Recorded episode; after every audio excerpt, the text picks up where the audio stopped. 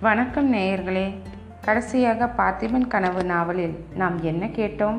இதோ உறையூரில் உள்ள தனது தாத்தா வீட்டிற்கு வள்ளி வந்தாள். தனது குடும்பம் காவிரி ஆற்றில் அடித்துச் செல்ல தான் மட்டும் பொன்னனால் காப்பாற்றப்பட்டு இருப்பதை எண்ணி மனம் வருந்தினாள். எருது கொடி எவ்வாறு புலிக்கொடியாக மாறியது என தாத்தா வள்ளியிடம் கதை கூறினார். இச்சமயத்தில்தான் மாரப்ப பூபதி வந்தான். வாருங்கள் மாரப்ப பூபதியை பற்றி கேட்போம். வாசலில் குதிரையில் வந்து இறங்கியவன் திடகாத்திரமுள்ள யவன புருஷன். வயது இருபத்தைந்து இருக்கும். ஆடை ஆபரணங்கள் உயர்ந்த ராஜரீக பதவியை குறிப்பிட்டன. ஆசா பாசங்களிலும் மத மாச்சரியங்களிலும் அரைப்புண்ட உள்ளத்தை முகக்குறி காட்டியது. சேனாதிபதி வரவேண்டும் என்று சொல்லி கிழவன் வந்தவனை வரவேற்று உள்ளே அழைத்து கொண்டு வந்தான். இனிமேல் என்னை அப்படி கூப்பிடாதே. நான் சேனாதிபதி இல்லை. நான் மாரப்ப பூபதியும் இல்லை. நான் என் தகப்பனுக்கு பிள்ளையே இல்லை என்று கோபமான குரலில் சொல்லிக்கொண்டு மாரப்ப பூபதி உள்ளே வந்தான். முற்றத்தில் ஏற்கனவே கிழவன் உட்கார்ந்திருந்த பீடத்தில் அமர்ந்தான். யுவராஜா ரொம்ப கோபமாய் இருப்பது போல் தெரிகிறதே. யுவராஜாவா? யார் யுவராஜா? நானா? நேற்று பிறந்த அந்த பறவை பயலல்லவா யுவராஜா? என்று பரிகரிசிக்கும் குரலில் கூறிவிட்டு மாரப்ப பூபதி இடி இடி என்று சிரித்தான். சற்று பொறுத்து அது போகட்டும் ஆச்சாரி உன் சோழி என்ன தெரிவிக்கிறது? அதை சொல் என்றான். வீரபத்ர ஆச்சாரி கொள்ளு வேலை செய்ததுடன் ஜோதிட சாஸ்திரத்தில் வல்லவன் என்று பெயர் வாங்கியிருந்தான். சோழிகளை வைத்துக்கொண்டு அவன் கணக்கு போட்டு ஜோசியம் பார்ப்பது வழக்கம். யுவராஜா எதற்காக இந்த பிரமை உங்களுக்கு? என்று ஆரம்பித்தான் கிழவன். அந்த கதையெல்லாம் அப்புறம் வச்சுக்கலாம். நீ ஏதாவது பார்த்தையா இல்லையா? வெறுமனே என்னை அலைக்கழிக்க உத்தேசமா? பார்த்தேன் யுவராஜா உங்களுக்கு என்ன வேணுமோ கேட்டால் சொல்கிறேன். முக்கியமான விஷயம் சண்டைதான். அதன் முடிவு என்ன ஆகும்? இதை தெரிந்து சொல்ல முடியாவிட்டால் உன் ஜோசியத்தினால் என்ன பிரயோஜனம்? சுவடிகளையும் சோழிகளையும் தூக்கி நானே காவிரி ஆற்றில் எரிந்து விடுறேன் என்றான் மாரப்பன். அப்படியே செய்து விடுங்கள் யுவராஜா. எனக்கு ரொம்ப அனுகூலமாயிருக்கும். பாருங்கள் என்னுடைய சொந்த விஷயத்தில் இந்த சாஸ்திரம் பிரயோஜனப்படவில்லை. ஒரே நாளில் குடும்பம் முழுவதும் அழிந்துவிட்டது. குளத்தை வளர்ப்பதற்கு ஒரு பெண் குழந்தைதான் மிஞ்சி இருக்கிறது வள்ளி சுகமாயிருக்கிறாளா ஆச்சாரி? என்று மாரப்ப பூபதி கேட்டான். அப்பொழுது அவன் முகத்தில் ஒரு விகாரம் காணப்பட்டது. ஏதோ இருக்கிறாள் என்றான் கிழவன். ஆமாம் பொன்னன் சண்டைக்கு போய்விட்டால் வள்ளி என்ன செய்வாள்? அதற்கென்ன யுவராஜா?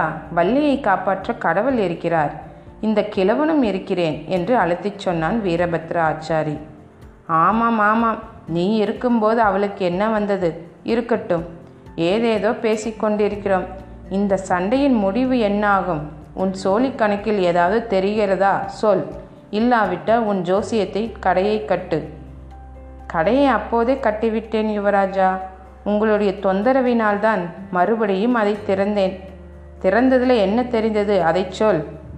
கிரகங்களின் சேர்க்கை ரொம்ப பயங்கரமான முடிவை காட்டுகிறது. சண்டையில் ஒரு பக்கத்து சேனை அடியோடு அழிந்து போகும். யுத்த களத்துக்கு போனவர்களில் ஒருவரும் திரும்பி வரமாட்டார்கள். ஆனால் எந்த பக்கத்து சேனை என்று எனக்கு தெரியாது. அது எனக்கு தெரியும். எந்த பக்கத்து சேனை அலையும் என்று சொல்வதற்கு நீயும் வேண்டாம் உன் சோழியும் வேண்டாம். திரும்பி வராமல் நிர்மூலமாகப் போகிறது சோழ சைனியம்தான். அந்த பெரும் புண்ணியத்தை தான் உங்கள் பார்த்திப சோழ மகாராஜா கட்டிக்கொள்ளப் போகிறார். யுவராஜா நீங்களா இப்படி சொல்லலாம்? நமக்குள் எவ்வளோ மனஸ்தாபங்கள் இருந்தாலும் பகைவனுக்கு முன்னால் யார் பகைவன்? பல்லவ சக்கரவர்த்தியா நமக்கு பகைவன்? இல்லவே இல்லை. சோழ நாட்டுக்கு இப்போது பெரிய பகைவன் பார்த்திபன் தான். இவன் கையிலே வாள் எடுத்து அறிய மாட்டான் வேல் வீசி அறிய மாட்டான். இப்பேற்பட்ட வீராதி வீரன் பல்லவ சைனியத்துடன் போர் செய்ய கிளம்புகிறான். பல்லவ சைனியம் என்றால் லேசா? சமுத்திரத்தின் மணலை எண்ணினாலும் எண்ணலாம். ஆனால் பல்லவ சைன்யத்தில் உள்ள வீரர்களை எண்ண முடியாது. காவிரியிலிருந்து கோதாவரியில் பறந்து கிடக்கும் பல்லவ சாம்ராஜ்யம் எங்கே? ஒரு கையகலமுள்ள சோழ நாடு எங்கே? நரசிம்ம சக்கரவர்த்தி தான் லேசுப்பட்டவரா. வடக்கே சென்று ராட்சச புலிகேசியை போர்க்களத்தில் கொன்று வதாவியை தீ வைத்து கொளுத்திவிட்டு வந்தவர். அவருடன் நம்ம சண்டை போட முடியுமா? யானைக்கு முன்னால் கொசு. யுவராஜா இதையெல்லாம் என்னிடம் ஏன் சொல்கிறீர்கள்? மகாராஜாவிடம் சொல்வதானே?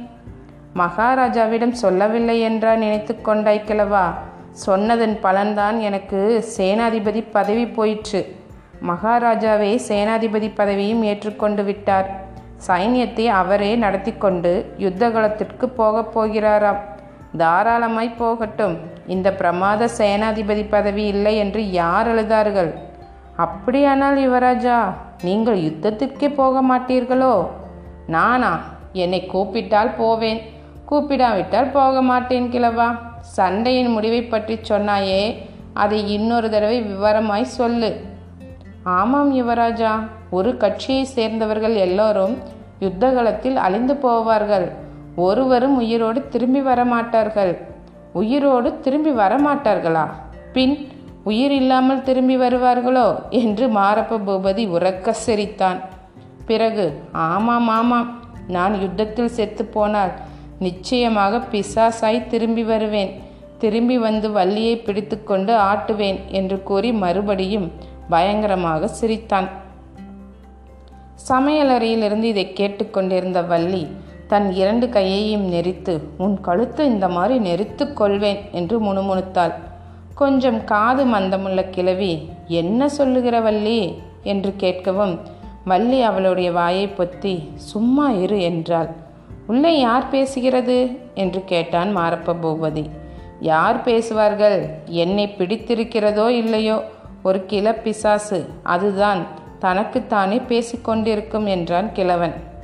சரி எனக்கு நேரமாச்சு. போக வேண்டும். என் கிரக பலன்களை பற்றி நீ சொன்னதெல்லாம் நிஜம்தானே ஆச்சாரி? பொய் சொல்லி ஏமாற்றியிருந்தாயோ? தங்களை ஏமாற்றி எனக்கென்ன ஆக வேண்டும் யுவராஜா?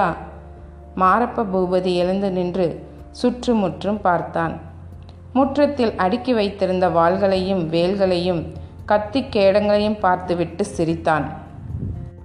ஆஹா ரொம்ப முயன்றுதான் வேலை செய்கிறியாக்கும். கத்தி கேடயம் வாள் வேல். இந்த வாளை பட்டை கத்திகளையும் புல்லரியும் அரிவாள்களையும் வைத்து கொண்டுதான் உங்கள் பார்த்திப மகாராஜா பல்லவ சக்கரவர்த்தி ஜெயித்துவிடப் போகிறார். நல்ல வேடிக்கை. அஹஹஹா என்று உறக்க சிரித்துக்கொண்டே ஒரு பக்கத்தில் அடுக்கி வைத்திருந்த வாள்களை காலால் உதைத்து தள்ளினான். அப்படியே வாசல் பக்கம் போனான். உலைக்களத்தில் கிளம்பும் அனல் பொறிகளைப் போல் கிழவன் கண்களே தீப்பொறி பறந்தது. நன்றி நேயர்களே இத்துடன் இன்றைய எபிசோட் முடிந்தது. நாளை புது எபிசோடுடன் உங்களை வந்தடைகிறேன். நன்றி வணக்கம்.